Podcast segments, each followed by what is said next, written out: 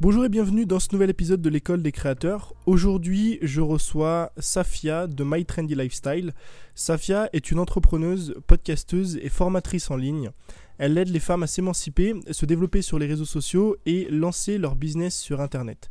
Dans ce nouvel épisode, on parle de la place de la femme dans l'entrepreneuriat et de comment Safia s'est créée la sienne, de comment et pourquoi elle a quitté son travail de juriste en entreprise pour se lancer à son compte, et aussi de l'importance de l'autodiscipline dans son quotidien et de comment devenir autodiscipliné quand ce n'est pas dans notre nature. Tous les liens qui sont mentionnés dans l'épisode se retrouvent dans les notes du podcast. Si vous souhaitez soutenir le podcast, montrer que vous aimez ce genre d'épisode et que vous voulez que j'en fasse plus, c'est extrêmement simple et c'est gratuit. Il suffit juste de laisser une note, 5 étoiles de préférence, sur Apple Podcast. En tout cas, moi je vous souhaite une bonne écoute et je vous dis à très vite. C'est bon, t'as aucune question, non? Euh, écoute, non, ça va. Ça va. J'en ai pas, ouais. Tu te sens à l'aise? Ouais. Très à l'aise. ok, cool. Euh, bah écoute, euh, on, va, on va y aller. Hein. Euh, bonjour tout Allez. le monde.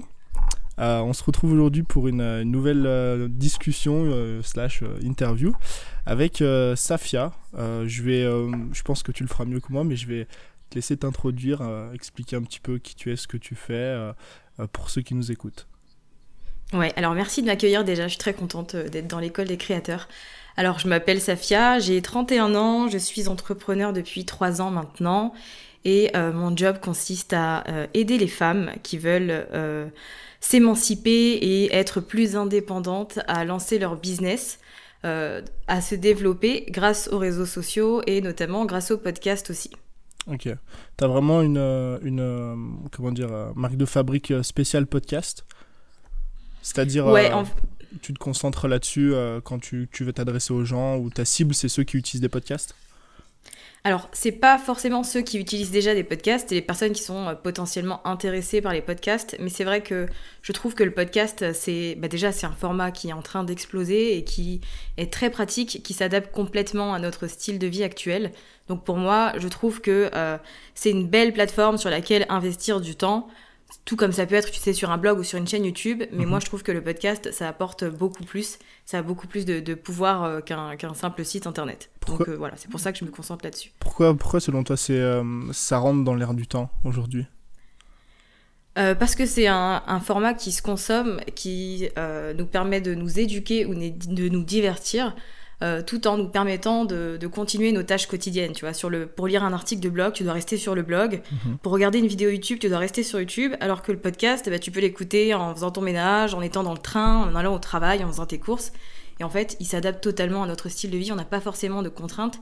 C'est vraiment quelque chose qui se greffe à notre situation actuelle.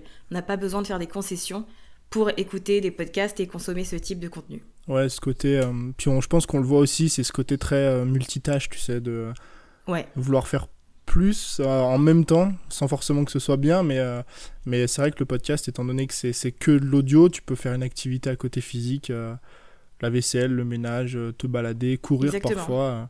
Et c'est vrai que c'est intéressant, je pense qu'on est dans une, depuis 2-3 ans dans une ère où le, le podcast en France se développe et, euh, et je te rejoins vraiment là-dessus. Je crois qu'en plus, la première fois que je t'avais contacté, bon, ça remonte quand même, mais enfin, ça remonte plus ou moins entre guillemets, hein, parce que ça fait juste Ouais. quelques mois. Et euh, justement, j'étais très très surpris euh, de, de- du nombre d'évaluations en quelques mois que tu as eu sur ton podcast. Donc c'est vraiment une indication. Ouais. Moi, j'ai vu ça d'un point de vue extérieur. Mais je- franchement, je vais peut-être dire une bêtise, mais je crois que je t'avais contacté fin d'année dernière, donc euh, peut-être octobre-novembre. Et il me semble que Ouais. tu avais 50 évaluations. Aujourd'hui, tu es à, à combien, je crois? Plus de 270, il me semble. Euh, oui, on approche des 300, je crois. Tu as une, euh, une statistique sur l'évolution ou tu les suis pas du tout? Je crois que tu es très statistique. Alors, je t'avoue que je suis statistique, mais pour le coup, euh, les notes. euh, Et le, le nombre d'écoutes Alors, le nombre d'écoutes, il a. Alors, t'as une question précise sur le nombre d'écoutes, du coup, pour que Bah, si- te répondre Ouais, ou- si t'as une, bah justement pour euh, voir un petit peu euh, l'évolution, euh, voir si t'as vraiment un intérêt, un engouement autour du podcast qui évolue au fil des mois. Ouais, en fait, l'engouement, je l'ai remarqué dès la première année. J'ai moi-même été surprise par euh, la visibilité que le podcast m'a apporté parce que, alors, je l'ai lancé en janvier 2019. En juillet, il me semble, juillet, ouais, début juillet, fin juin, j'atteignais déjà les 100 000 téléchargements. Ah ouais. Et à la fin euh, de 2019, j'avais atteint les 300 000. donc au final, je, dès la première année, je me suis rendu compte du potentiel et de la visibilité que ça apportait un podcast. Mhm. Et après, c'est vrai que là, euh, sur ce début d'année, j'ai déjà passé les, les 100 000 euh, téléchargements. Mais voilà, après, ça a été... Euh, sur ce début d'année, par contre, j'ai vu, j'ai pu dans, voir dans mes statistiques ce qui avait changé, ce qui avait fonctionné ou pas. Et par exemple, au mois d'avril, j'ai remarqué que j'avais une petite baisse. Alors, je ne sais pas si c'était par rapport au sujet ou spécialement par rapport au confinement, je ne sais pas. En tout cas, j'ai remarqué qu'il y avait eu une baisse, mais que c'était reparti immédiatement au mois de mai. Enfin, après quelques changements, tu vois. Mais euh, c'est vrai que c'est ça évolue tout le temps. Et pour le coup, euh, enfin, chaque jour, euh, j'ai de nouvelles personnes qui me découvrent. Donc, je suis convaincue du, du potentiel du podcast. Ouais, parce que hum, toi, tu avais démarré euh, à l'époque. Euh, j'aimerais que tu nous en parles un petit peu, du coup. Que hum, tu as commencé en tant que juriste, c'est ça, juriste d'entreprise? Ouais, j'étais juriste euh, d'entreprise. mais en fait, je me suis vite rendu compte que j'aimais pas du tout et que je m'ennuyais vraiment. Euh, bon après j'étais pas non plus une adepte, je suis pas fan de droit entre guillemets, j'avais pas fait du droit parce que j'aimais ça, c'est juste que Enfin, il me fallait un. Je voulais un diplôme parce que j'ai toujours été euh, très scolaire. Et donc, je me suis dit, avec le droit, j'aurais euh, plein de débouchés, plein de possibilités. Donc, je m'étais lancée là-dedans. Donc, non pas par passion. Et quand je me suis retrouvée en poste euh, de juriste, je me suis rendu compte que ça me plaisait absolument pas. que c'était pas. Je pouvais pas passer ma vie à faire ce job. À côté de ça, j'avais lancé un podcast, un blog, pardon, du coup, My Trendy Lifestyle. Qui est ton site internet aujourd'hui? Exactement. Je n'ai jamais changé le nom, même si ma trajectoire a, changé. mais c'est vrai que. Ouais, elle a complètement changé, mais c'est vrai que j'ai jamais euh, pris la peine de changer le nom. Donc c'était à la base un blog lifestyle euh, où je parlais un peu de mes voyages, de conseils d'organisation. Je parlais aussi de blogging déjà à l'époque. Mhm. Et en fait, quand j'ai vu euh, le potentiel du blog, quand j'ai commencé à recevoir des propositions, tu sais, de partenariat avec des marques, etc., je me suis dit, bon, déjà, je sais que mon site, je peux le monétiser. Mais en soi, euh, je voulais pas non plus compter sur les marques chaque mois et sur le nombre de collaborations que j'allais avoir pour gêner un revenu. Parce que je me suis dit, ça pour moi, c'est une porte de sortie. Si je peux en faire quelque chose, je vais pouvoir quitter mon job de juriste et, me lancer euh, bah, sur, euh, sur le web et développer un site internet parce que je trouvais ça hyper intéressant. C'est vrai que c'est. J'ai jamais étudié le marketing, la com, etc. J'ai tout découvert euh, au fil du temps et c'est vrai que j'ai été passionnée immédiatement. Au final, j'avais j'avais une méthode Pinterest qui marchait plutôt bien et qui m'avait permis de développer mon trafic. Mhm. Donc je me suis dit, bah, je vais en faire un PDF et euh, je vais le vendre. Donc ça, c'était en 2017. Et du coup, j'avais créé ma micro-entreprise spécialement pour vendre cet e-book. Je l'ai euh, proposé, je crois que c'était au mois de novembre 2017. J'en ai vendu 121 dans le mois, ce qui était totalement euh, choquant pour moi. Je n'y attendais pas du tout. Je savais qu'il y avait un petit besoin parce qu'à l'époque, Pinterest n'était pas encore assez exploité en France. Et pour le coup, j'ai été assez surprise et je me suis dit, en fait, c'est ça que je peux faire. Je peux vendre euh, mes connaissances et mon expertise. Donc après, par la suite, euh, j'ai développé d'autres formations, etc. Et je me suis concentrée euh, vraiment là-dessus. Même si je gardais un peu une activité entre guillemets d'influenceuse parce que j'avais toujours quelques collaborations avec des marques de temps en temps.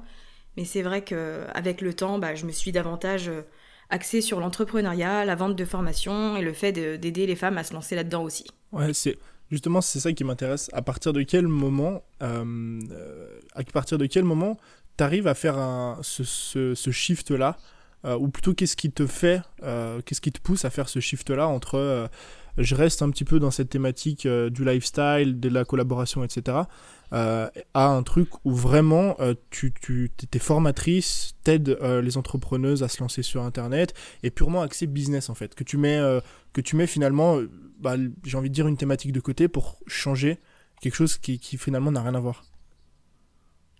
Ouais, en fait, je me suis concentrée sur euh, le pourquoi je voulais être en ligne, pourquoi je voulais qu'on me connaisse. Et c'est vrai que je voulais pas juste être blogueuse, entre guillemets, lifestyle. Euh, ça me faisait pas vibrer et j'avais pas l'impression de d'apporter quelque chose au monde entre guillemets tu vois j'avais pas l'impression d'apporter quelque, quelque chose aux autres j'avais pas l'impression d'aider et quand j'ai commencé à proposer euh, bah, des formations et puis du contenu plus axé entrepreneuriat, je me suis rendu compte qu'il y avait de, bah, il y avait des gens qui étaient intéressés par ça et qui trouvaient ce que je disais utile et mes conseils. Donc je me suis dit, bah, en fait c'est parfait parce que c'est un sujet que j'adore aborder et euh, c'est aussi une thématique qui va me permettre d'être utile en fait. Donc euh, le shift il s'est fait hyper naturellement. Je me suis pas posé 30 000 questions et j'ai, euh, je me suis lancé direct là-dedans. T'as pas eu besoin de le chercher? C'est ça? Non. Ouais, ouais, c'est venu tout seul, quoi. Parce que. Oui, j'ai pas hésité. Je pense que c'est un, un, coup de. Enfin, j'ai pas, pas envie de dire un coup de chance, mais c'est euh, quelque chose de très positif pour toi de, à mon avis, pas avoir eu à chercher ce pourquoi. Parce que bien souvent, euh, quand, quand on a envie de se lancer sur Internet ou qu'on est dans ce, monde, dans ce monde du business, c'est, à mon sens en tout cas, c'est le truc le plus dur à trouver. Vraiment tu sais, le, pourquoi, le qu'est-ce que j'ai envie de faire, qu'est-ce que j'ai envie de construire, qui va en fait driver un petit peu toutes tes décisions, euh, les grandes décisions de ta vie. Et finalement, tomber sur ce pourquoi, c'est un petit peu une opportunité qui t'a fait, euh, qui t'a fait changer euh, littéralement de thématique, quoi. Complètement. Après, je pense aussi que les gens se concentrent trop sur le fait de vouloir devenir entrepreneur plutôt que sur le reste, tu vois, parce que je reçois souvent des, messages de gens qui me disent que, enfin, de personnes, de femmes qui, qui me disent qu'elles veulent se lancer dans l'entrepreneuriat mais qui mhm. ne savent pas dans quoi. C'est parce qu'elles prennent le problème à l'envers et elles voient tous les entrepreneurs euh, qu'il y a sur Internet et elles se disent que c'est peut-être un style de vie qui pourrait lui correspondre. Et elles pensent pas, tu vois, à ce, à ce qu'elle pourrait, enfin, à sa valeur ajoutée, à ses connaissances, à sa passion. Les gens pensent pas forcément à ça et voient plutôt le métier d'entrepreneur. Euh, ouais, ils voient la, la, finalité, se dire. Euh, je vais gagner de l'argent plutôt que se dire euh, bah, j'ai une compétence à développer, à monétiser et je vais plutôt partir de là. Mais est-ce que tu penses est-ce que tu penses pas que ça vient c'est un sujet que dont je pourrais parler des heures et des heures. Est-ce que tu penses pas que ça que ça vient ou que le un petit peu cette image euh, de l'entrepreneur euh, à succès euh, qui montre un petit peu euh, tout ce qu'il a gagné sur Internet, euh, sur Instagram, etc. Est-ce que tu trouves pas que ça biaise et ça dénature un petit peu ce, le, ce que c'est vraiment en fait dans notre quotidien et ce qui pousse finalement des gens à se lancer ou à vouloir entreprendre pour les mauvaises raisons? Ah mais complètement, complètement. Je tombe tout le temps sur des entrepreneurs qui te font des vidéos devant des grosses voitures, euh, dans des lieux paradisiaques et enfin c'est tellement pas la réalité de l'entrepreneur. OK, il y a quelques personnes qui vivent comme ça, mais c'est vrai que ça envoie une image totalement faussée. C'est un peu comme les, les, faux influenceurs sur Instagram et leur style de vie un peu parfait, tu vois, c'est exactement la même chose. Et je pense aussi que c'est pour ça que moi j'ai voulu euh, me lancer là-dedans, c'est parce qu'au final, il n'y avait pas tellement de gens comme moi, tu vois. Il y avait, mhm. il y avait pas mal d'hommes déjà. Oui, ça Ce que j'ai remarqué, c'est qu'il y a, beaucoup d'hommes dans l'entrepreneuriat. On abordera ça euh, après, justement. Ouais. Et donc, en fait, il n'y avait pas tellement de gens qui, qui me ressemblaient et qui euh, bah, mettaient en avant, tu sais, les difficultés, les erreurs que tu peux commettre, parce que le fait que tu puisses te tromper, que tu ne mhm. puisses pas euh, réussir immédiatement, etc. Et c'est aussi une des motivations que j'ai eues parce que c'est vrai que ce qu'on trouve sur Internet, en tout cas les premiers résultats qu'on trouve sur Internet, ils sont pas, ils sont pas réalistes. Ouais, ils sont pas réalistes.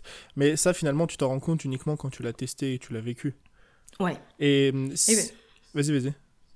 Non, j'allais dire que c'est vrai que Enfin, quand on les voit, ça a l'air facile et ils nous vendent une méthode euh, révolutionnaire. Donc, on se dit qu'en fait, euh, c'est bon, dans trois mois, je, je, change de vie complètement, alors que ça implique énormément de choses de se lancer dans l'entrepreneuriat. C'est ça. Moi, je, je suis pas convaincu qu'on que ce soit fait pour tout le monde. Euh, au vu du nombre de, de, contraintes et de compétences que ça demande, etc.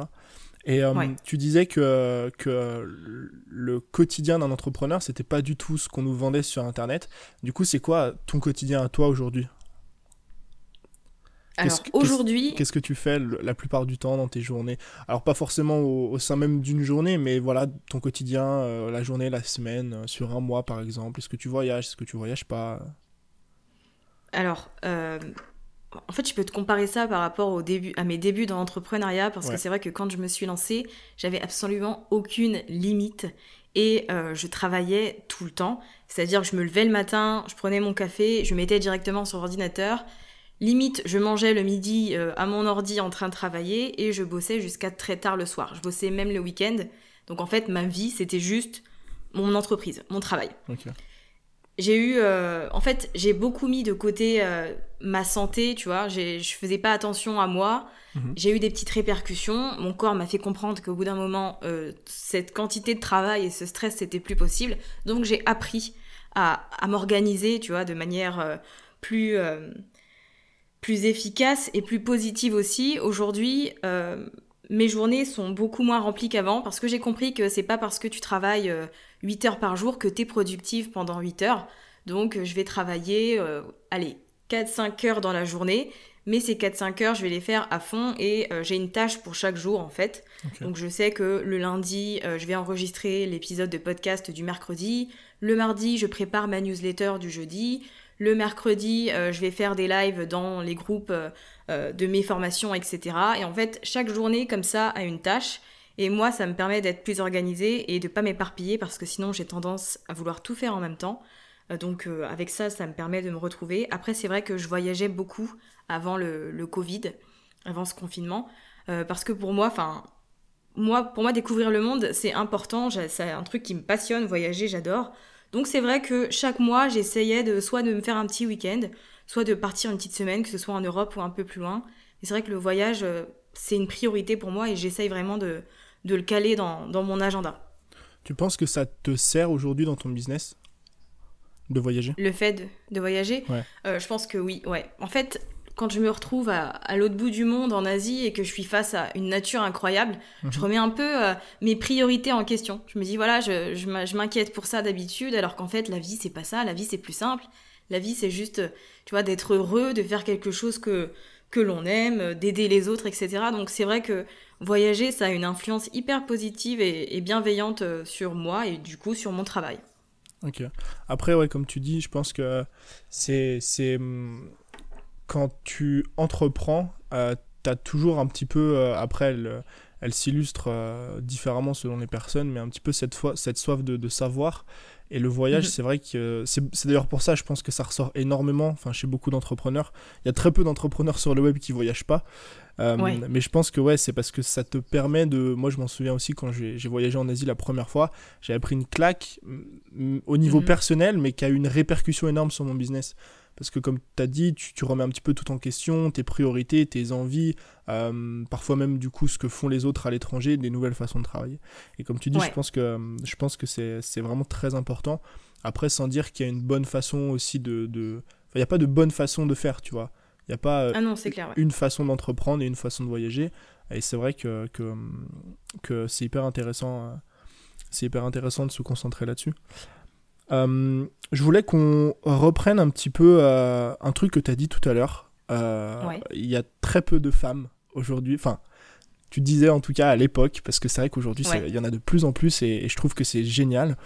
donc à l'époque, il y a de ça 2-3 ans, c'est vrai que l'entrepreneuriat sur Internet, ça avait quand même un, un visage très masculin. Il y avait beaucoup d'hommes, il y avait très peu de femmes. Et aujourd'hui, c'est quelque chose qu'on voit euh, se répandre de plus en plus. Et il y a notamment quelque chose de, dont, je suis fan, et euh, c'est ce que tu fais aujourd'hui, c'est qu'en fait, toi, tu te concentres, donc ton, ton persona, c'est les femmes. C'est-à-dire que tu aides les femmes à entreprendre sur Internet. C'est quoi ton, ta vision là-dessus? Euh, Ta vision sur justement pourquoi tu as eu envie de, de, de te concentrer sur le fait d'aider les femmes? Est-ce que tu as exclusivement des femmes dans, dans tes clientes, etc. et puis, voilà, juste nous partager un petit peu ça. Ouais, c'est vrai que quand j'ai voulu me lancer dans l'entrepreneuriat, je, me suis dit qu'il finalement il y a personne qui me ressemble et j'ai vu que des, hommes partout. Les personnes, les entrepreneurs les plus connus étaient tous des hommes. Donc c'est vrai pendant un moment je me suis un peu euh, remise en question, mais euh, j'ai vu plus loin que la France en fait. C'est vrai que je consomme beaucoup de contenu euh, d'américains mhm. et là-bas j'ai trouvé des femmes hyper impliquées, hyper puissantes, type Amy Porterfield. Tu vois, pour moi c'est c'est la, c'est l'inspiration en matière d'entrepreneuriat. Et c'est vrai que c'est une femme qui fait énormément de choses et qui aide plein de gens. Et je me suis dit, en fait, il nous manque ça en France. Et quand j'ai cherché et que j'ai pas trouvé, je me suis dit, bah pourquoi, pourquoi je le ferais pas moi-même en fait? J'ai déjà une petite expérience, j'ai déjà des petites choses à partager. Puis au fil du temps, au fil de mes expériences, je pourrais voilà apporter davantage. Donc l'idée, c'était vraiment de combler ce petit manque et euh, de motiver les femmes qui savent pas trop, enfin qui ont pas de métier de rêve, parce que moi c'était mon cas, j'ai jamais eu de métier de rêve, je savais pas vraiment quoi faire de ma vie. Et finalement, peut-être que tu vas euh, trouver, tu vas te découvrir une passion à je ne sais pas quel âge, 30 ans, 32, 28, peu importe, et tu vas te remettre en question et tu vas te demander si c'est possible d'en vivre. Donc je me suis dit, pour toutes ces femmes qui euh, vont avoir cette idée, il faut qu'elles trouvent quelqu'un qui puisse leur dire que c'est possible. Donc je me suis lancée là-dedans et euh, alors au début, je parlais pas qu'au féminin. Je parlais, euh, tu vois, je m'adressais un peu à tout le monde et avec le temps et aussi avec le fait que je me suis rendu compte que j'attirais aussi pas mal de femmes, je me mhm. suis dit que j'allais me concentrer là-dessus. Donc c'est vrai que je me suis focus euh, sur les femmes, je parle complètement au féminin. Dans mon audience, il y a quelques hommes, mais vraiment très peu. Donc mon audience est 98% féminine et toutes mes, enfin, toutes mes clientes du coup sont des femmes. Euh, c'est vrai que j'ai, en fait, j'ai l'impression que le fait que ce soit un univers assez féminin, ça rassure aussi. c'est un, une espèce de communauté où elles se disent qu'elles ont le droit à l'erreur, qu'elles apprennent tout ensemble et qu'elles peuvent se soutenir. Je dis pas que les hommes sont mauvais et que voilà. et c'est juste que tu vois le, le fait d'être entre femmes, je pense que ça rassure énormément. Plus rassurant, ouais. Ouais, c'est et puis d'un point de vue d'un point de vue purement marketing, c'est quand même très clivant aussi de se dire ouais de se dire je ne m'adresse qu'aux femmes et euh, c'est comme comme toute euh, comme toute euh, communauté, on, a, on cherche en fait des, des sentiments, un sentiment d'appartenance et des points communs. Et il n'y a, y a, rien de mhm. plus commun ou il y a rien, enfin il n'existe pas meilleur sentiment d'appartenance que de femme à femme, d'homme à homme, parfois même en fonction des ethnies, etc. Donc c'est vrai que c'est très clivant et, je comprends tout à fait, euh, je comprends tout à fait euh, la démarche en tout cas. Ouais, non, c'était complètement l'idée. Je me suis dit, il faut que, enfin, il faut des, soit des figures diverses et variées. Je, je suis une femme, euh, je m'appelle Safia, je suis d'origine maghrébine, mais en même temps, je ressemble à une antillaise ou à une personne qui vient d'Afrique, tu vois, centrale. Donc au final, je me suis dit, il y a plein de gens qui vont pouvoir se reconnaître dans, dans moi et dans ce que je fais, tu vois. Donc c'était aussi une des motivations euh, pour, euh, pour me cibler vraiment sur les femmes. Tu as dit un truc euh, tout à l'heure, enfin tu l'as répété plusieurs fois, et moi je trouve c'est vraiment fascinant, en tout cas comme idée, c'est que tu as voulu faire ça, ou tu as voulu en fait prendre à contre-pied, on va dire, cette idée de vouloir aider les femmes, parce que ça n'existait pas, alors tu l'as créé. Est-ce qu'aujourd'hui tu penses que, que comment dire, qu'une personne par exemple qui nous écoute, euh, devrait garder toujours cette idée en tête? C'est-à-dire, par exemple, dans une thématique, euh, moi je raisonne en tout cas comme ça, je pense que ça peut être, euh, ça peut être intéressant, de se dire en fait, bah, comme toi tu l'as fait finalement, je cherchais ça, j'avais un problème, je rencontrais un problème, par exemple, c'est qu'il y avait trop d'hommes. la solution, c'était que j'arrive à trouver une femme qui me ressemble, il n'y en avait pas. Donc j'ai créé en fait ce, que je, ce que je fais aujourd'hui. Ouais. Bah, en fait, j'ai développé une espèce de façon de penser qui fait que il n'y a pas de limite, que tout est possible. Donc, j'encourage toujours les gens à se lancer, euh, peu importe leur particularité, leur différence, peu importe le milieu, la niche qu'elles vont choisir, mhm. parce qu'il y a toujours moyen de. En fait, il y a tellement de monde sur Terre, il y a tellement de centres d'intérêt variés qu'il y a forcément des gens qui nous correspondent. Donc si c'est pas encore fait, bah, c'est une bonne raison de le faire parce qu'il y a des gens qui attendent et qui ont besoin d'entendre euh, notre message, qui ont besoin d'entendre tout ce qu'on a à dire et tout ce qu'on a à partager. Oui, puis surtout, enfin, ce qui biaise, ce qui biaise, je pense, euh, cette vision, c'est de voir toujours en fait le, les mêmes euh, thématiques revenir, tu sais. Euh, la plupart des entrepreneurs sur Internet gagnent de l'argent en expliquant aux autres comment gagner de l'argent, tu vois. Et quand tu commences à creuser, moi il y avait une idée que j'avais partagée une fois, parce que pareil, je suis comme toi, je, je suis très outre-mer, enfin outre-mer, outre-Atlantique plutôt, à, aller consommer du contenu chez les Américains, et je suivais une, une fille en fait qui donc était formatrice et qui vendait des formations sur l'autoportrait. En fait, comment se prendre en photo toute seule. Et je me dis à partir de ce moment-là, en fait, quand tu vas creuser un petit peu dans des thématiques et que tu vois que tu vas chercher des produits qui existent déjà et qui se vendent aujourd'hui, et que tu vois les produits en question, tu te dis que, alors je mets des guillemets dessus, hein, mais que tout est monétisable mmh. en fait. Que toutes les thématiques, que, que toutes les problématiques, quand tu vois en fait finalement, euh, comme tu as dit, le monde qu'il y a sur Internet et tous les problèmes qu'il y a à résoudre, euh, bah, je pense qu'il que faut, juste, euh, il faut juste trouver l'idée et puis, et puis essayer quoi. C'est exactement ça. Je pense, moi, je pense vraiment que tout est monétisable, mais que c'est l'angle d'attaque, tu vois, que tu vas prendre, qui va faire la différence. Mais c'est vrai que, enfin, tout est possible et il y a absolument aucune limite. Et c'est bien que tu soulignes le fait qu'on a tendance à penser que pour gagner de l'argent sur Internet, faut expliquer aux autres comment gagner de l'argent. c'est le serpent qui se mord la queue. ouais. Et c'est vrai que c'est une idée que tout le monde a. Même moi, je l'ai pensé au début. Hein, moi et c'est quand euh, j'ai commencé à. Ouais, on passe tous par là. Bah quand j'ai commencé à regarder ce que faisaient un peu les autres et tout, et je me suis dit, en fait, pas du tout. Euh, je suis pas obligée de, me lancer là-dedans et je peux faire absolument ce que je veux, quoi. Moi, mon, mon shift, euh, mon shift, je l'ai eu, je crois, le jour où j'ai compris ça. Où j'ai compris que si tu as envie de vendre un produit, il faut que tu aies de l'autorité dessus. Euh, que qu'on sache en fait que, que tu as accompli des choses euh, dans cette thématique-là ou dans ce domaine-là.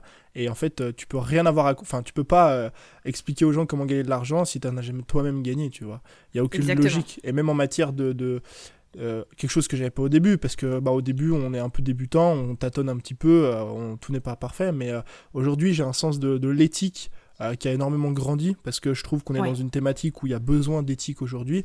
Après, chacun met l'éthique à, son niveau. Hein. Et en fait, je, mhm. trouve que bah, d'un point de vue éthique, c'était vraiment pas. Et même aujourd'hui, trois ans après, j'ai toujours sorti aucune formation pour apprendre à monter un business sur Internet. Parce que je me concentre d'abord sur des, des cœurs de métier que j'ai développés avec le temps, tu vois. Ouais, mais c'est mieux parce qu'au moins c'est tu vends des choses avec lesquelles tu es à l'aise et en lesquelles tu crois. C'est ça. Donc au moins ton, ton discours de vente il sera toujours euh, authentique et sincère quoi. Comme toi ton, ton premier produit sur Pinterest, euh, tu as gagné de l'argent en fait avant de, de former d'autres personnes à en gagner.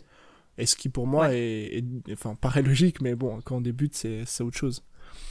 Ouais, mais c'est vrai que les gens ont tendance à mettre ça de côté et ils oublient euh, tu sais toutes leurs compétences et tout ce qu'ils ont dans les mains peut-être aussi qu'ils se rendent pas compte en fait qu'ils ont de l'or dans les mains et, et qu'il y a des gens qui ont besoin de savoir ce qu'ils savent. Mais c'est dommage alors qu'au final euh, c'est ce qui fait. Moi j'ai déjà vendu euh, au tout début, j'avais vendu une formation, il me semble que c'était ouais, une formation sur Instagram parce qu'on me l'avait demandé, pas parce que j'estimais que euh, ouais. Je, tu vois, je, je me sentais légitime à le faire ou quoi. Et c'est vrai que je l'ai vite enlevé de mon catalogue parce que j'étais pas à l'aise avec, la fait, avec le fait de la, vendre en fait. Ouais, ouais, Tellement c'était pas. C'était pas venu de toi quoi. Ouais, et puis c'était pas un truc que je maîtrisais à fond, tu vois. Instagram, je suis. Enfin, ce réseau social, je le maîtrise pas. J'essaye d'en faire des choses et je teste différentes choses tout le temps. Et c'est vrai que j'ai pas une méthode qui va te permettre d'aller d'un point A à un point B. Ouais, bien sûr. Donc c'est vrai que voilà, ça fait partie de, de mon apprentissage et c'est ce qui fait que maintenant je, je sélectionne les, les, choses que je vends avec euh, voilà, grande précision. Euh, je, crois que je sais, plus, je sais plus si j'étais tombé sur une personne qui expliquait ça ou si c'est moi-même qui ai eu l'idée. Enfin, je m'en souviens plus, mais en tout cas, je sais que j'en avais parlé avec quelqu'un. C'était que euh, je conseillais toujours, tu sais, de, de d'abord faire du coaching avant de faire de la formation. Et en fait, d'attendre, alors après la démarche ça dépend, mais d'attendre d'avoir une demande en fait.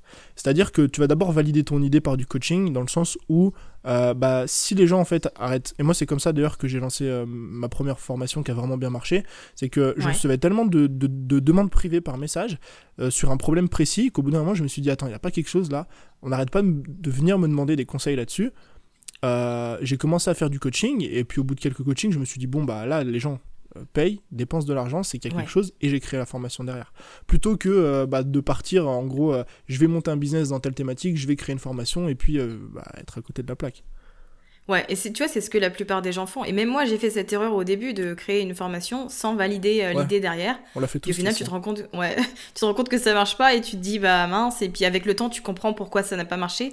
Et c'est vrai que c'est euh, c'est une chose que beaucoup ne font pas. Après, je t'avoue que moi, je suis pas très euh, coaching parce que je suis pas en fait, j'aime pas trop vendre mon temps contre de l'argent, tu vois ce que je veux dire? Mhm. Même si je vois rien de négatif dans le coaching et je trouve ça hyper utile, mais moi j'ai un coach, mais c'est vrai que je c'est pas quelque chose que j'aime faire donc moi ce que je fais avant tout enfin pour valider une idée de formation c'est que je la prévends. Et si je vois que j'ai atteint euh, tant de prévente je me dis ok je vais la faire. Sinon bah, je rembourse tout le monde et puis je passe à, à autre chose.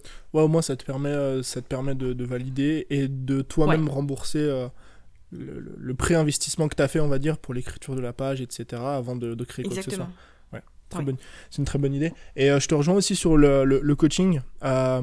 J'ai commencé à en faire au tout tout début et ça a duré pareil quelques semaines je crois parce que euh, je, suis, un peu comme toi c'est que je c'est pas un souci de vouloir vendre son temps contre de l'argent c'est que je pense que certaines personnes sont faites pour euh, ce genre de, de, de, produits parce que c'est des personnes qui aiment le relationnel et qui aiment être en contact avec les gens. Et euh, je pense que et ça aussi mine de rien je trouve que ça rejoint un petit peu cette idée de euh, pourquoi tu vois de qui tu es et de il faut se trouver pour savoir ce que tu veux créer derrière. Tu as fait une, une, interview il me semble avec Laura qui faisait du membership. Oui. Ouais. Et en fait, c'est, tu fais du membership quand donc ça rejoint aussi l'idée du coaching, le fait de faire des lives, etc. Il faut avoir envie de le faire c'est parce que c'est un produit qui doit te correspondre. Exactement. tu vois, après son interview, j'avais réfléchi euh, pendant plusieurs semaines à si je, je voulais créer un membership ou pas. C'est vrai que c'est finalement je l'ai pas fait parce que je pense que ça me conviendrait pas et que avoir cette contrainte de devoir chaque mois bah, soit euh, enfin être présente euh, physiquement entre guillemets virtuellement ou apporter du contenu de manière régulière comme ça, je savais pas si j'allais le tenir sur la durée. Mhm. Donc je me suis dit au final que c'était pas un modèle qui fonctionne pour moi et qui me convient c'est vrai que c'est bien de, de, prendre le temps d'évaluer toutes euh, les, toutes les possibilités qu'il y a euh, de monétiser son activité parce que c'est vrai qu'on a tendance à se dire bah si ça, ça marche pour elle, je vais le faire aussi sans se demander derrière si c'est adapté à notre style de vie et à notre personne. Ouais, voilà. Je pense que le style de vie joue beaucoup dessus. Euh, parce que faire des, des memberships ou des coachings, c'est si tu as, rendez-vous à 8h, tu as rendez-vous à 8h. Tu peux pas annuler au dernier moment. C'est clair. Et puis ça demande beaucoup d'énergie, je trouve. Moi, pour le peu de, de, coaching que j'ai fait, j'étais épuisée à la fin de la journée, quoi. Je pouvais rien faire d'autre. Ouais, du coup, bah après, ça met un petit peu derrière toute ta stratégie de contenu euh, à l'eau, quoi. Enfin, ça te laisse moins de temps, on va dire. Je pense qu'il y a quand même un, profil, euh, je sais pas ce que t'en penses, mais un profil vachement. Euh, pour la formation, ça rejoint vachement les créatifs. Enfin, moi, c'est l'idée que j'ai. C'est-à-dire de me laisser suffisamment de temps parce que je vends des formations pour moi-même et pouvoir créer derrière, tu vois, du contenu, etc. Complètement, je suis totalement d'accord avec toi. Il y a un truc que tu disais dans, dans, une, euh, dans un de tes podcasts, pardon. Euh, enfin, tu as utilisé un terme euh, que je trouve vraiment intéressant. J'aimerais que tu nous en parles. en fait, mhm. tu voulais parler des concurrents, mais t'as pas utilisé le mot concurrent, tu as utilisé le mot collaborateur. Tu as utilisé le mot, un autre mot collaborateur, enfin compagnon, je crois, de, de, niche ou quelque chose comme ça. je trouve que c'est l'idée. Explique-nous parce que je trouve que l'idée est vraiment très intéressante. Ouais, en fait, je j'aime pas du tout cette idée que les personnes qui font la même chose que nous sont nos ennemis. Mhm. Euh, pour moi, c'est important, en fait, toute cette, euh, cette idée de communauté. Je pense que tu l'as compris avec ce que je te ai dit depuis le début, mais c'est vrai que pour moi, l'effet communauté, c'est important. Et je pense qu'on avance mieux en étant, en étant une équipe et en étant à plusieurs. Donc, les personnes qui font la même chose que nous, ce ne sont pas nos ennemis. Au contraire, je trouve que c'est un peu des camarades et, des collègues avec qui on va avancer et qui vont pouvoir. Euh, enfin, avec qui on, on aura un un soutien, tu vois ce que je veux dire Donc pour moi, ce, côté concurrence, c'est quelque chose de... Enfin, la concurrence, c'est positif, tu vois, c'est pas quelque chose de néfaste et c'est pas euh, l'ennemi, euh, la cible que je dois absolument éliminer, quoi. C'est pas parce qu'une personne réussit que moi, j'y arriverai pas, tu vois, il y a tout cet esprit d'abondance aussi. Je me dis que tout le monde a sa place, en fait. Mhm. Donc je vois pas pourquoi euh, mon concurrent, bah, ce serait pas juste mon collaborateur et mon collègue de travail. Est-ce, est que tu penses qu'un client peut, peut à la fois acheter chez toi et à la fois acheter chez ton concurrent?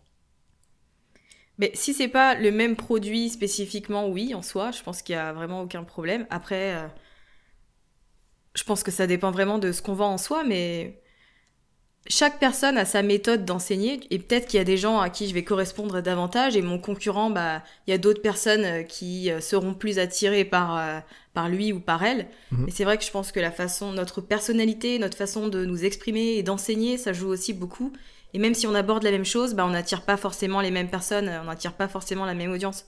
Euh, des fois même, des fois du coup, au-delà du, du, produit en question, c'est-à-dire que hum, je rejoins euh, ton idée là-dessus sur le fait que euh, la personnalité joue un rôle. En fait, on n'en a pas conscience, mais quand on vend un produit, on pense souvent au marketing, etc.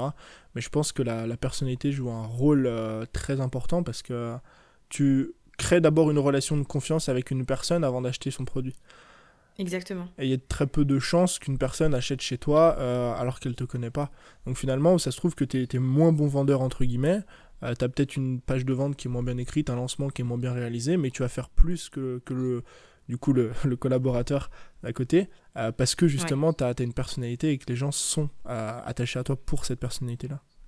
Ouais, et je pense vraiment que c'est important de, de, mettre en avant qui on est en tant que personne, en plus de tout le côté business et de la création de contenu qu'on va qu'on va mettre en place, etc. Je pense que c'est vraiment important. Et c'est aussi pour ça que tu vois que j'adore le podcast, parce qu'avec un podcast, bah, on crée un lien plus facilement avec les gens. On est euh, dans leurs oreilles, on les accompagne dans, dans le quotidien, on est une petite voix. je trouve que c'est un côté assez intime mhm. qui crée un lien euh, bah, plus rapidement et en même temps avec une voix. Enfin, on peut deviner euh, les émotions que ressent une personne, si elle est sincère ou pas. Et je trouve que bah c'est ça met en avant tout ce côté humain, tu vois. Et ce côté très euh, très intimiste que t'as pas euh, très intimiste et je trouve même très euh, sans artifice. ouais. À contrario d'une vidéo YouTube où tu vas avoir des bruits, enfin une musique de fond, tu vas avoir des cuts, tu vas avoir du visuel par-dessus, ou tu as un podcast où pendant 20 minutes c'est une voix brute, sans montage. Bon, certains mettent de la musique, mais c'est très rare quand même, mhm.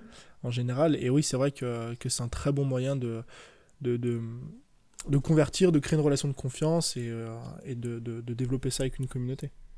Ouais, moi je suis convaincue que ça m'aide complètement, euh, tu vois, dans, dans mon personal branding et dans la, la, la relation que j'ai avec, mon, avec mon audience.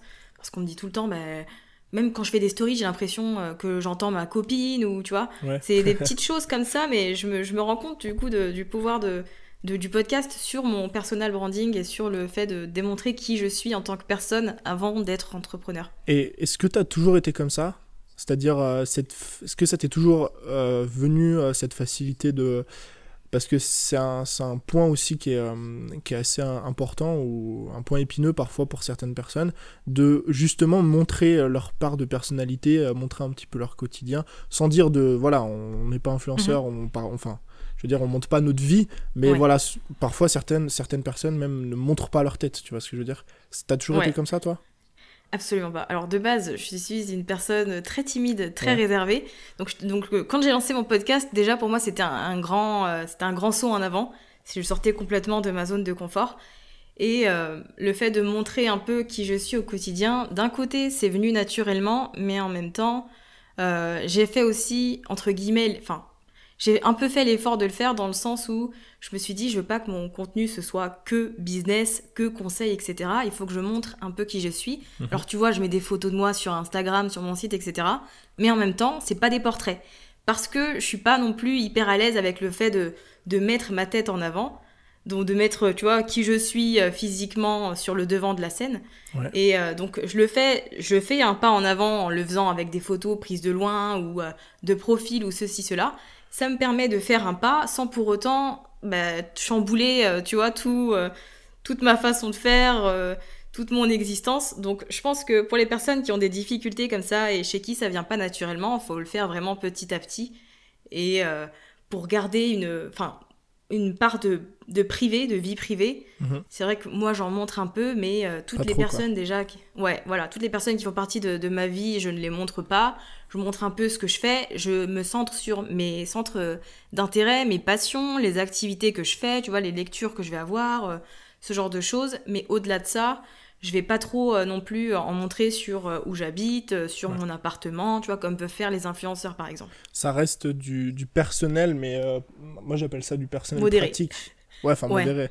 Mais du personnel où vraiment tu as cette. Et je pense que c'est ce qui distingue. ce qui distingue un entrepreneur qui utilise les réseaux personnellement d'un influenceur qui va plus raconter sa vie et son quotidien pour vraiment en fait bah, dire ce qu'il fait par exemple je, je sais pas il va il va déjeuner, il va, j'en sais rien, il va, il va partager son déjeuner euh, pendant 30 minutes, ou euh, l'entrepreneur va peut-être plus avoir cette utilisation des réseaux, mais en pratique. C'est-à-dire, euh, je vous partage mon quotidien personnellement, et d'ailleurs, c'est un truc que toi, tu, tu fais aussi beaucoup, je crois, dans tes posts Instagram, c'est que tu as toujours, mhm. chaque semaine, une fact personnelle. quelque chose que tu as vécu, donc on te connaît personnellement, mais c'est toujours un apprentissage qu'on va avoir. Ouais, en fait, je sais que je dois, euh, tu vois, partager un peu de ma personnalité et, et, de ma vie privée, mais en même temps, il faut toujours que ce soit en lien avec mon audience et que ce soit pas juste du racontage de vie, juste pour raconter sa vie, tu vois. Ouais, c'est ça. Donc, euh, c'est l'équilibre, il est, il est là, tu vois. Ok, je te parle un peu de moi, mais en même temps, c'est parce que ça va t'aider à euh, comprendre ceci ou débloquer telle situation, ça va t'inspirer ou quoi que ce soit. Donc, même si, je sais pas, Enfin, même si c'est centré sur moi, au final, euh, tu vois, l'audience, elle reste au milieu, elle reste au centre. Est-ce que, voilà, c'est ça le, truc que je voulais dire, c'est est-ce que tu penses du coup que euh, c'est le, cœur en fait de ce que tu fais ou de ce pourquoi tu le fais, c'est pas ta personne, donc c'est pas dans une démarche égoïste de montrer sa vie, mais où le cœur de, de ce pourquoi tu le fais, c'est l'audience qui est au milieu. C'est-à-dire que tu postes une photo de toi, pas parce que tu es égoïste, je dis ça parce que hum, c'est des réflexions qu'on m'a qu'on m'a déjà fait. Moi, j'ai une, une, barrière du personnel qui est euh, un peu euh, moins élevée que toi parce que euh, moi, je montre ma tête sans problème, etc. Enfin, des portraits et tout, puisque j'ai aucun souci avec ça. Mais je garde quand mhm. même en fait une, une part de de euh, d'intimité. J'ai pas non plus envie de, raconter toute ma vie.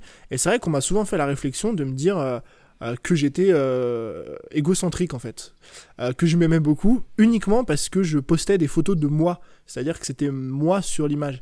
Et j'ai énormément de mal à faire comprendre aux gens que l'image, en fait, c'était juste le support. Et à chaque fois que je publie une photo sur Instagram, il y a un texte qui fait 600 mots, parfois 700 mots, parce que c'est toujours quelque chose de pratique derrière, tu vois. Ouais, mais c'est vrai que les gens ont du mal à le comprendre. Et pourtant, je trouve personnellement que quand il y a des photos de la personne, que ce soit des portraits ou pas, bah, ça personnalise, mais du, de, à 100%, tu vois, tout le mhm. contenu qu'on qu'on peut euh, consulter. Donc, euh, enfin, moi, je trouve que c'est important de se montrer, après à son échelle, bien sûr, mais euh, enfin, je vois pas le, le, côté égocentrique, mais je pense que, tu vois, ce genre de commentaires, c'est un peu les frustrations que les gens ont et qu'ils essayent de, de, nous transmettre. Toi, tu sais que, tu vois, T'es pas égocentrique dans, égocentrique dans ta démarche. Donc forcément, euh, ça va forcément te passer au-dessus. Mais c'est vrai que je me dis, j'aurais tendance à me dire que ça, c'est un peu le reflet de, ce que cette personne, tu vois, a en tête, ou peut-être ce qu'elle est en train de vivre, ou de ses frustrations, et que c'est pas forcément en rapport avec moi. Ouais, le reflet, le reflet de. C'est un truc. Euh, j'avais, je crois que. Ah, je me souviens plus de l'auteur. C'était quelque chose qui était écrit dans un bouquin. Euh, une personne qui disait que on, on, nous jalouse non pas pour ce qu'on fait, mais pour le reflet de, de, ouais. euh, de ce que les gens voient d'eux-mêmes, en fait. Dans ce que toi, ouais. t'arrives pas à faire. C'est un mec qui expliquait ça sur un, avec un gâteau au chocolat. Et en fait, il disait que, euh, que si par exemple, tu étais, euh, un, un, repas de famille et qu'en fait, euh, tu étais fit, donc tu étais ouais, une personne qui est très, très assidue, très sportive, etc. Euh, mm -hmm. Si la personne, donc tu lui demandes si elle veut manger un gâteau au chocolat, une part de gâteau, et si elle dit non, tu vas la juger parce qu'elle dit non. Et si elle dit oui, tu vas la juger parce qu'elle dit oui. Dans tous les cas, tu vas la juger parce que soit elle dit non et tu vas te dire, ah en fait, euh, il, se, il se restreint trop, etc., juste pour le physique. Et s'il dit oui, tu vas lui tu vas dire qu'en fait bah en fait il est pas si fit que ça il mange pas si bien que ça parce qu'il prend une part de gâteau au chocolat alors qu'en vrai la personne c'est elle-même qu'elle se juge enfin je sais pas je trouve cette euh, cette vision assez intéressante en fait Ouais, c'est très parlant. Mais tu vois, c'est dur à, à, le comprendre. Ouais. Quand, tu te, quand tu te lances sur le web, forcément, tu t'exposes et donc tu t'exposes à, à des critiques et à des remarques pas sympas. Et c'est dur de, de comprendre en fait que c'est pas personnel. Tu vois, que c'est pas nous le problème, forcément. Ouais, Peut-être que des fois on fait des erreurs, il n'y a pas de souci. Mm -hmm. Mais c'est vrai qu'en général, le problème, c'est les gens qui te font la remarque, quoi. C'est mm. pas toi. T'as déjà eu des remarques euh, parfois un peu euh, trop, trop abusives, on va dire? Trop négatives? Alors pour le coup, non, j'ai eu de la chance parce ouais. que euh, les, les, échanges que, que j'ai, c'est toujours. Euh... Je suis pas sûr que ça vienne de la chance, des fois. Ouais, bah, je, ouais, tu vois, peut-être, mais c'est vrai que j'ai toujours des échanges très bienveillants et très positifs, ouais. donc je suis très, tu vois, très reconnaissante pour ça. Et c'est vrai que, après, j'essaye, enfin, je partage, tu vois, mon contenu, je partage mes connaissances, mais euh, je fais pas de vagues non plus, tu vois, je parle pas de sujets assez controversés ou houleux, ouais, ouais. tu vois, je reste à ma position. Donc je pense aussi que ça aide à, à ne pas recevoir de, de choses assez négatives. C'est ça. Après, c'est sûr que tu as, as, une petite part de malchance que tu peux pas maîtriser parce qu'il y aura toujours des personnes sur Internet pour te dire des choses. Mais euh, ouais. à, mon, à, mon, avis, ça vient aussi quand même de, de ta façon d'être, des sujets que tu traites, de comment tu les abordes aussi. Euh, euh, et je pense que ça, ça influe pas mal sur les, les retours négatifs que tu peux avoir. quoi.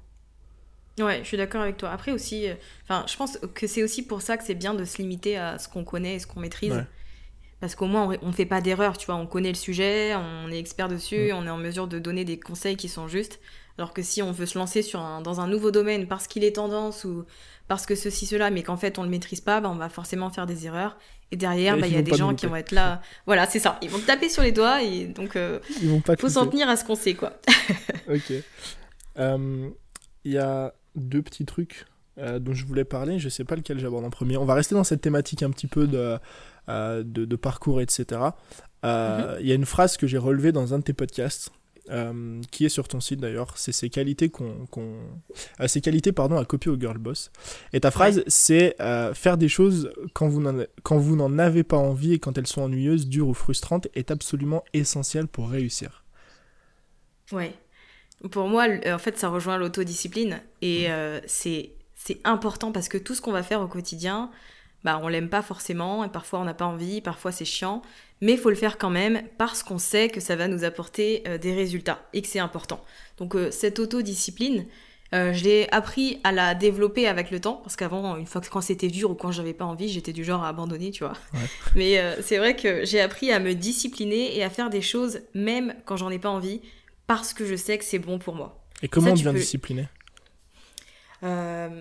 Alors, Question comment piège. on devient discipliné Ouais. c'est dur. Hein. Je pense que c'est. Ouais, c'est dur. Mais tu vois, en fait, c'est assez, c'est assez flou. Mais je pense que déjà, faut connaître ses faiblesses. Ouais. Faut être en mesure de, de les identifier. Il faut aussi savoir, au fond, pourquoi est-ce qu'on fait ce qu'on fait. Enfin, pourquoi on fait ce qu'on fait. Ouais. Si par exemple, mon autodiscipline, je sais pas, je te donne un exemple qui n'est pas du tout business. Euh, je veux perdre du poids, ben je sais que je dois être autodisciplinée, que je dois aller au sport et que je dois bien manger si je veux euh, atteindre euh, telle euh, forme ou tu vois si je veux perdre X poids. Mmh. Donc en fait, avoir son pourquoi en tête, sa motivation, c'est ce qui va nous permettre de rester discipliné sur la durée. Et je pense que faut aussi fonctionner avec un système de récompense parce que ton autodiscipline, elle va se développer sur la durée. Tu vois, c'est pas un truc que tu t'apprends pas à être autodiscipliné en trois jours.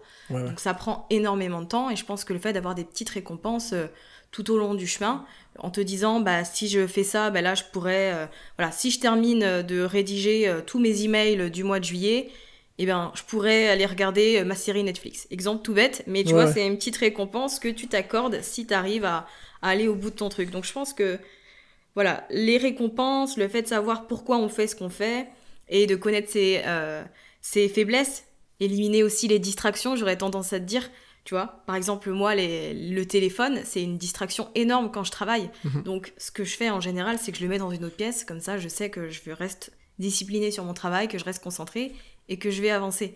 Donc tout ce qui peut nous tenter, on va dire, de nous dévier du droit chemin, faut le mettre de côté aussi.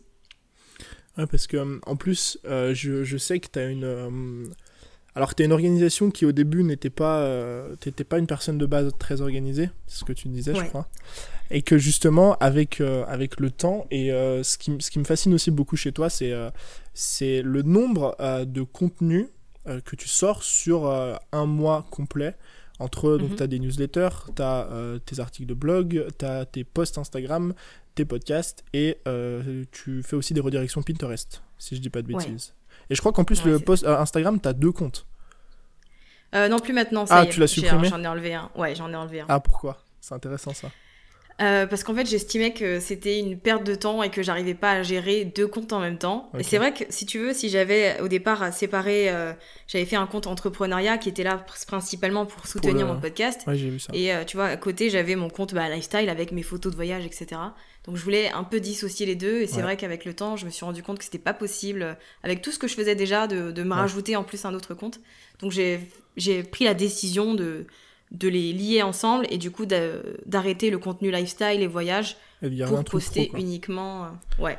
Alors c'est sûr que tu vois, il y a une espèce de transition parce que les abonnés que j'ai sur mon compte, ils sont pas forcément là pour ça. Mais je me dis qu'avec le temps, le ménage se fera et puis je finirai par avoir, par avoir 100% la bonne audience. Et comment tu fais du coup pour euh, réussir à garder euh, je sais que tu utilises beaucoup de systèmes, mais réussir à garder en fait cette, cette, alors même si elle n'est pas toujours parfaite, mais cette constance mhm. de publication, parce que c'est quand même euh, être sur, je crois, il te manque YouTube et t'es sur toutes les plateformes, clairement, ce, qui est quand même, pas mal, tu vois. Euh, comment tu fais pour arriver à, tout gérer, à tout organiser euh? Alors c'est vrai que je planifie toujours les thématiques que je vais aborder avant toute chose. sur le mois. Donc en fait, je, je, planifie au mois déjà, je fais pas sur 2, 3 mois ou 6 mois. T'as des thématiques, pour un mois précis, t'as une thématique? En fait, je vais en avoir plusieurs. Je vais avoir, euh, je vais me fixer deux trois thématiques maximum, et après, en fonction de ça, je vais euh, réfléchir à certains sujets que je pourrais aborder. J'hésite pas aussi à sonder mon audience. Tu vois, je fais souvent des boîtes à questions sur Insta parce qu'au moins, ça me permet de créer le contenu qui va taper dans le mille. Ça, tu le disais, euh, tu le disais beaucoup dans, dans, dans, des, dans, des, dans tes podcasts quand justement on cherche des idées. Et ça rejoint aussi ce qu'on disait tout à l'heure sur les produits pour pas se louper en fait. D'arrêter de vouloir, d'arrêter de vouloir inventer l'idée du siècle euh, dans notre coin et plutôt de, bah, de questionner finalement ceux à, qui on va vendre. Bah ouais, parce que as, en fait, tu as toujours deux types de personnes. Tu as la personne qui a plein d'idées et qui sait pas ce qu'elle va aborder, et puis tu as l'autre qui sait même pas sur quoi elle va euh, produire du contenu. Et pour ces deux personnes, j'ai envie de leur dire, euh, ce qui compte, c'est pas ce que vous, vous avez envie d'aborder ou ce que vous pensez que votre audience veut que vous abordiez, parce qu'en général, on se trompe souvent. Mhm. Si on veut savoir sur quoi on doit poster et créer du contenu, il bah, n'y a pas d'autre solution que de demander à son audience, tu vois, on peut pas deviner. Donc c'est vrai que c'est quelque chose que je recommande de faire de manière assez régulière. Poser des questions, juste échanger, ça permet d'avoir des informations hyper précieuses sur les besoins de notre audience en fait. Donc euh, moi j'hésite pas à faire ça quand j'ai besoin d'idées, mais en général, tu vois, avec une boîte à questions, euh, ça me donne des idées pour 2-3 mois en général. Donc euh, je le fais une fois de temps en temps je note tout dans un carnet, puis après je pioche euh, en fonction du mois. Si par exemple euh, sur le mois de juillet, je vais aborder le podcasting et le lancement de formation, ben, je sais que je vais euh, trouver des idées de, sujets sur ces deux thèmes-là, tu vois, sur ces deux thématiques. Donc ensuite, après, je batch au final. Tout mon travail, je le batch. Donc je vais rédiger tous mes scripts d'épisodes de podcast sur une même journée.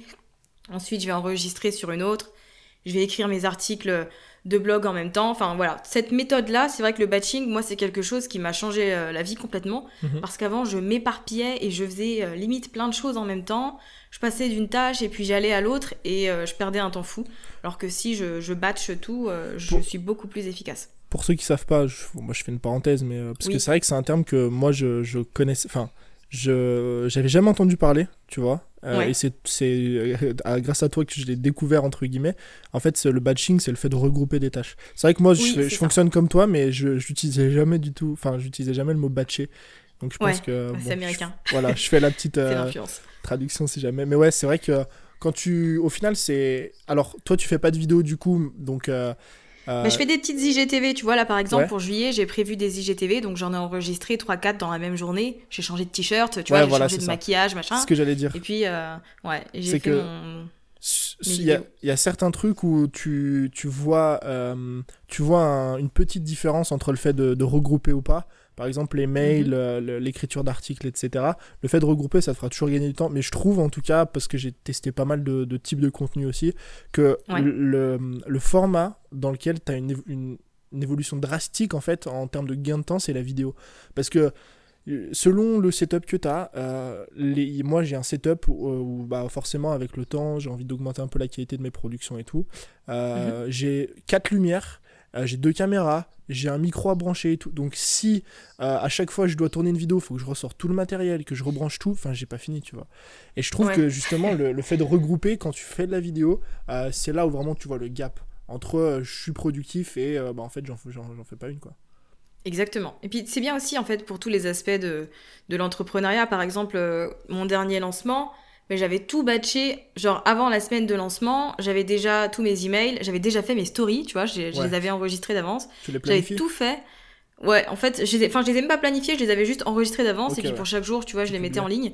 Mais c'est vrai que, en fait, pour tous les aspects de, de, notre travail, on peut absolument tout batcher et ça nous fait gagner un temps fou. C'est vrai, puis en plus, ça te, toi qui es dans une recherche euh, constante, parce que moi j'ai fait face aussi au problème, et quand tu es dans une recherche constante de liberté, euh, que tu as envie de, bah, de, de, voyager, que tu as envie de faire des mhm. petits week-ends, etc. Moi, ça m'est arrivé, je pense que toi aussi. Hein. En fait, par exemple, euh, quand tu lances une formation, d'avoir un, une fin d'offre ou une fermeture de formation, tu sais, un jour où t'es pas là, un jour où t'es pas au bureau, un jour où, où euh, moi je m'en souviens, je revenais de week-end, j'avais une fin de formation. j'avais fait comme toi, j'avais enregistré à l'avance des stories, comme ça je peux publier mes stories de vente de fermeture professionnelles. Je suis pas là entre, entre, deux, entre deux trains à prendre, deux trucs à prendre, faire mes quoi. Donc je trouve que si mine de rien, tu sais, on, parle souvent de liberté, tu vois, au sens euh, faire ce qu'on veut quand on veut avec qui on veut, mais je, à mon sens, euh, ça passe par de l'organisation et de la discipline. Si t'es pas organisé que t'es pas discipliné, euh, tu peux pas être libre en fait, parce que tu vas toujours courir derrière ça, derrière le, le... te lever le matin, te dire qu'est-ce que je fais aujourd'hui, qu'est-ce que je tourne, qu'est-ce que je publie, qu'est-ce que j'écris, et au final tu, tu, bah, tu passes ton temps à, à, travailler, alors que si tu organises un petit peu, comme tu dis, tu batchais, tu aurais plus de liberté quoi. Ouais, moi, c'est complètement ce qui m'a aidé à, avoir plus de, de, maîtrise sur mon temps, tu vois, et arrêter de travailler de 8h à, à 20h, 21h ou autre. C'est le, le, fait de batcher tout ça. Mhm. J'ai les mains libres, tu vois, et ça me, ça me change la vie parce que moi, moi, je travaille mieux, mieux c'est, tu vois. je me porte. voilà. Donc, euh, tu vois, ça m'a changé la vie et ça m'a permis de développer un, une entreprise qui s'accorde totalement à mon style de vie. Ouais, je trouve que cette, phrase est, cette phrase est vraiment importante à comprendre une entreprise qui, qui s'accorde parfaitement avec mon style de vie parce que parfois euh, euh tu as tendance à vouloir monter, euh, à vouloir regarder ce que font les voisins. Ils te disent qu'ils ont une entreprise à 6 à 7 chiffres. Mhm. Si c'est pas ce que tu as envie de faire, si c'est pas ce dont tu as besoin finalement, ça sert à rien de, de, de vouloir faire comme eux, tu vois. Exactement. Ouais, je pense vraiment que, enfin, faut vraiment penser à soi avant toute chose, à prendre en compte son style de vie et ensuite euh, développer un business qui euh, soutient, tu vois, ce style de vie et non pas une vie qui tourne tout autour du business. D'un business que parfois t'as même pas envie d'avoir, quoi. Ouais, c'est vrai.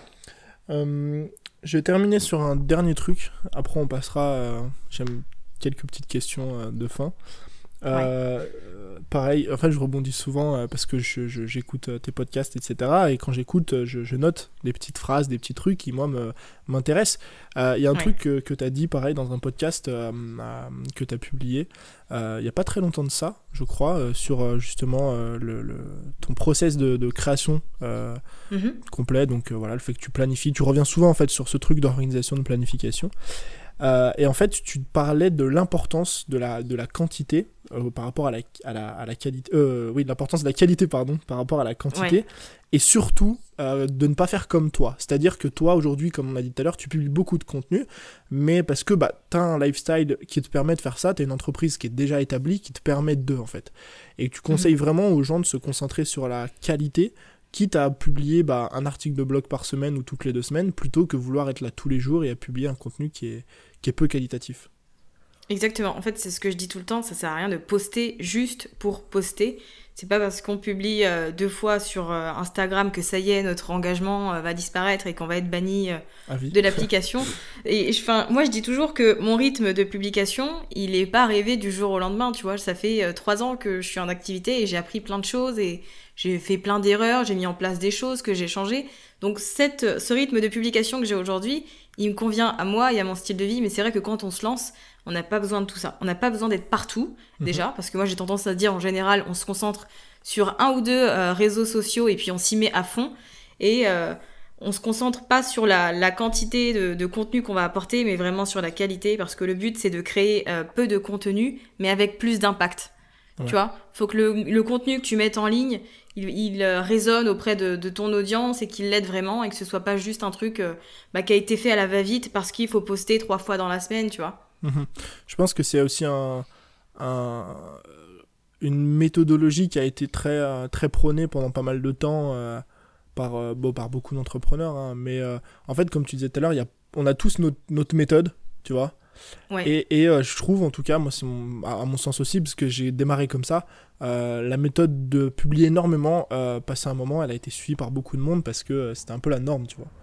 De dire, même sur YouTube, publier. Moi, j'ai commencé comme ça. Après, je, je vais pas euh, je vais pas cracher dessus parce que ça m'a énormément aidé euh, au niveau personnel mais j'ai démarré sur YouTube en faisant une vidéo par jour. Euh, c'était ah beaucoup de, de, taf mais j'ai jamais autant gagné en, aisance face à la caméra en compétences etc après en termes de résultats c'est pas non plus ce qu'il y a de meilleur on va pas se mentir mais je trouve que dans une démarche de, progression personnelle c'est vraiment bien tu vois. Mais après comme tu dis c'est pas ça qui va vous apporter beaucoup de, résultats par contre euh, d'un point de vue euh, trafic, vente, etc. Ouais, mais tu vois, c'est intéressant ce que tu dis parce que moi, les étudiantes de ma formation, du coup, Build Your Podcast, celle où j'apprends à, créer et lancer un podcast, je leur dis souvent que faut pas hésiter à s'entraîner en fait chez soi à enregistrer un podcast, mais juste pour soi, tu vois. Genre 30 jours avant de lancer ton podcast, tu vas juste t'enregistrer en train de parler pour prendre l'habitude, pour mm. remarquer tes tics de langage et tout. Et c'est exactement ce que tu faisais finalement avec euh, tes vidéos YouTube et c'est ce qui t'a permis d'être beaucoup plus à l'aise. C'est une bonne méthode, c'est un bon entraînement. Sauf que je publie. ouais, voilà. Après, c'est ouais, la différence. Même dans le, dans le, dans le système, dans, le, dans les process, dans la, simplification de, de, de, ton podcast, de ta publication, de tes vidéos, je trouve que c'est vraiment, pour moi, la meilleure façon d'apprendre. Après, en matière de résultats, voilà, comme tu as dit tout à l'heure, il faut, faut, faut, que ça, ça rejoigne aussi euh, notre quotidien, les possibilités qu'on a, et c'est pas forcément évident, tu vois, par rapport à, à notre situation. Ouais, c'est vrai. Mais on a tendance à trop, à vouloir trop en faire. Tu vois, on veut, on veut bien faire, on veut montrer qu'on est là et qu'on sait des choses. Donc on a tendance à vouloir tout donner trop vite et à vouloir s'investir euh, bah, beaucoup trop en fait. Alors qu'il faut, faut pas s'oublier en tant que personne. Et tu vois, il y a plein de facteurs à prendre en compte quand on se lance sur Internet. Et on peut pas, on peut pas juste avoir en tête euh, son business et son évolution. L'impatience, tu penses que ça joue, dessus, ça joue là-dessus? Ah, complètement. Complètement. Et je pense que c'est pour ça qu'il y a tant d'entrepreneurs qui ont cette espèce de syndrome de l'objet brillant. tu vois, cette, cette personne qui, qui veut suivre toutes les tendances ou tous les sujets qui sont hyper abordés et qui se lance dans plein de trucs différents. C'est ah bah je vais me lancer là-dedans parce que je vois que telle personne a des résultats, donc moi aussi ça va m'apporter des résultats rapidement. Alors qu'au final, euh, bon bah c'est pas la meilleure solution et puis au final c'est le meilleur moyen de se perdre surtout. Mais l'impatience, ça joue énormément. Ça joue énormément. Genre, j'ai des, j'avais des, des abonnés qui me disaient euh, sur Instagram, qui m'envoyaient un DM, je comprends pas, ça fait une semaine euh, que je publie tous les jours et pourtant, bah, j'ai pas, euh, j'ai pas de résultats, je vois pas de nouveaux abonnés, etc. Mais tout ce qu'on fait sur Internet, faut le voir sur le long terme et mhm. faut le prendre comme un contenu qui est entre guillemets intemporel et qu'on pourra consulter aujourd'hui comme dans deux ans ou dans trois ans. Donc, on le crée une fois et puis ensuite il fait sa vie et puis il va travailler pour nous.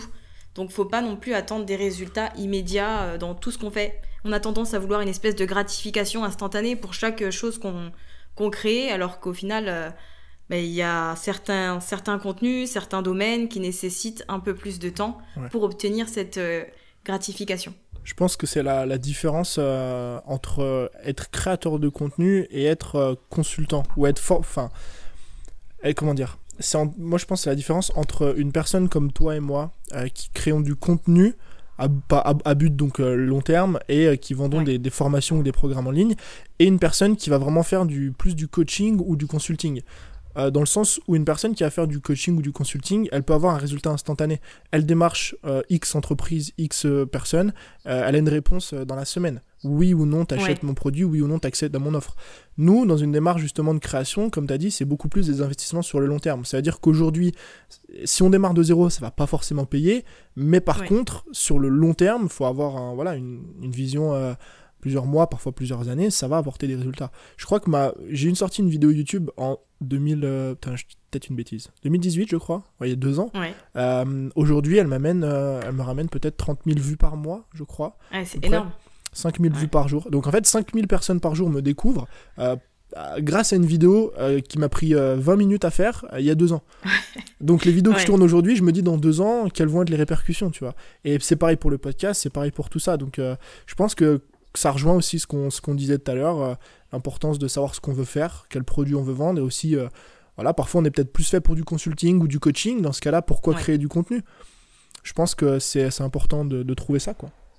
Ouais, c'est clair, c'est important de se poser et de prendre en compte sa personne avant de vouloir faire comme les autres, en fait. Hmm. Je vais terminer avec euh, trois petites questions à te poser, et après, on, tu, tu, tu, diras où est-ce qu'on peut, où est qu'on peut te rejoindre. Euh, qu'est-ce que euh, tu dirais à la Safia euh, d'il y a, bon, tu as démarré sur Internet il y a 3 ans, donc on va aller un peu plus loin, à la Safia d'il y a 10 ans par exemple Ouh, la Safia d'il y a 10 ans ouais. En fait, je lui dirais de, de, juste suivre, de faire ce qu'elle a envie de faire et tu vois, de, de, suivre sa passion. Ça peut paraître assez bateau. Et c'est vrai que il y a 10 ans, j'étais dans, dans des études qui me plaisaient absolument pas et que je faisais juste parce que je voulais un diplôme. Et j'arrivais pas à voir, en fait, euh, ma vie euh, sur 5 ans, même sur 2-3 ans, tu vois, j'arrivais pas à m'imaginer ce que j'allais devenir. Et à l'époque, déjà, tu vois, je consommais beaucoup de contenu YouTube, je consommais beaucoup de blogs, mais c'est vrai que je n'ai jamais fait le saut. Je m'étais jamais lancée par peur, enfin, je sais pas pourquoi, mais je l'avais jamais fait. Donc j'aurais tendance à lui dire de, de, faire. de suivre, ouais, de faire ce qu'elle a envie de faire, de suivre sa passion et surtout de, de travailler pour obtenir euh, bah, tout, le, tout ce qu'elle veut en fait. Parce que j'avais l'abandon facile avant. Pour être très honnête, dès qu'un truc apportait pas de résultat direct ou que c'était un peu difficile, bah, j'abandonnais et je faisais autre chose. Et je pense que c'est pour ça aussi que j'ai toujours été une personne qui a testé énormément de choses. Et j'aurais tendance à lui dire de, rester concentrée sur ce qu'elle veut vraiment et de travailler dur euh, pour y arriver. quoi. Lié à ça, euh, quel, euh, comment dire, quel est ton plus gros échec? Alors, je sais pas comment formuler ça. Enfin ouais, si quel est ton plus gros échec? Peut-être, peut-être pas échec, mais vraiment le la, chose dans ton business, je parle, qui t'a fait le plus grandir en fait. Donc ça, des fois, c'est peut-être pas forcément un échec, mais des fois, c'est une prise de conscience ou. Ouais, je réfléchis. Alors pour le coup, euh, alors je vais pas passer pour la fille qui a un parcours parfait, hein, mais c'est vrai que. j'ai jamais échoué. Euh. non, j'ai. En fait, je pense que c'est la fois où, où tu vois, j'ai passé. Euh, ça revient un peu, ça rejoint un peu ce qu'on a dit tout à l'heure. Je pense que c'est la fois où j'ai passé euh, quasiment deux mois à créer une formation. Euh, parce qu'on m'avait posé, tu vois, des, on me posait des questions et on me disait que c'était quelque chose qui intéressait, donc j'avais créé cette formation mmh. qui expliquait comment créer un blog et le monétiser. Mhm. Et euh, c'est vrai que quand je l'ai lancé, en fait, euh, j'ai pas fait, j'ai pas fait de vente, tu vois. Et j'ai eu, en fait, ça m'a fait, euh, ça m'a mis un coup dans, derrière la tête, tu vois, dans un premier temps. J'ai été un peu déçue. Je me suis dit, bah peut-être que mon travail il est, il est nul, peut-être que ceci cela. Et j'ai pas pensé à tout ce que tout ce qu'implique un lancement. Mais tu vois, j'étais nouvelle dans l'entrepreneuriat. J'avais lancé mon guide Pinterest qui avait marché, donc je me suis dit c'est bon, je sais, je sais comment on fait, tu vois, voilà. je connais, exactement. Je connais. Exactement. Donc j'ai fait ce lancement, personne n'a acheté alors que c'était un produit à 7,50 euros pour ah, te dire très honnêtement. Donc comme quoi même le prix, ça ne veut rien dire tant que ta méthode de vente elle est pas elle est pas bien ficelée. Donc je pense que c'est ce lancement quand je, je, me suis rendu compte que j'avais rien vendu alors que le truc était à 7 euros, je me suis dit euh, bah ok reprends-toi là c'est pas possible. Donc après je me je me que je me suis beaucoup formée et que j'ai appris c'est là, en fait, c'est là que ça a été le déclic pour moi et que je me suis dit, ok, si tu veux te lancer dans l'entrepreneuriat, bah, tu vas le faire à fond et tu vas te former. Parce qu'à ce moment-là, j'étais pas vraiment formée et euh, je me dis, enfin, j'ai compris à ce moment-là que j'allais pas pouvoir vivre de mon activité si je faisais pas un investissement derrière, tu vois. Et je voulais pas dépendre de mon compagnon puisque déjà je me, enfin, je pouvais rien payer, tu vois, à la maison. J'avais des petites rentrées d'argent, j'avais 600 euros dans le mois. Ensuite, le mois mhm. d'après, j'avais 1003. Puis après, je retombais ouais, à 300. C'était fluctueux, quoi c'était ouais, c'était totalement irrégulier et je me suis dit je peux pas euh, bâtir une vie là-dessus sachant que j'avais déjà 27 euh, ans, tu vois, je me suis dit ma vie ça peut pas être ça en fait. Donc ce lancement échoué, ça a été un, déclic pour moi et c'est vrai que c'est là que j'ai commencé à me former et à m'y mettre plus sérieusement.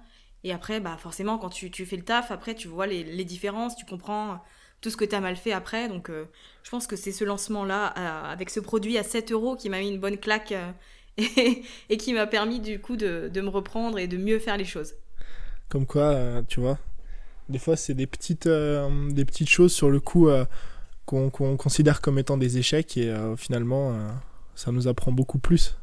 Ouais, avec le recul, que ce que ça nous a desservi. Complètement. Ouais, je me rends compte de tout ce que j'ai pas fait, de tout ce que j'aurais pu mieux faire, etc. Donc c'est clair que ça m'a complètement aidé à cette ce lancement échoué.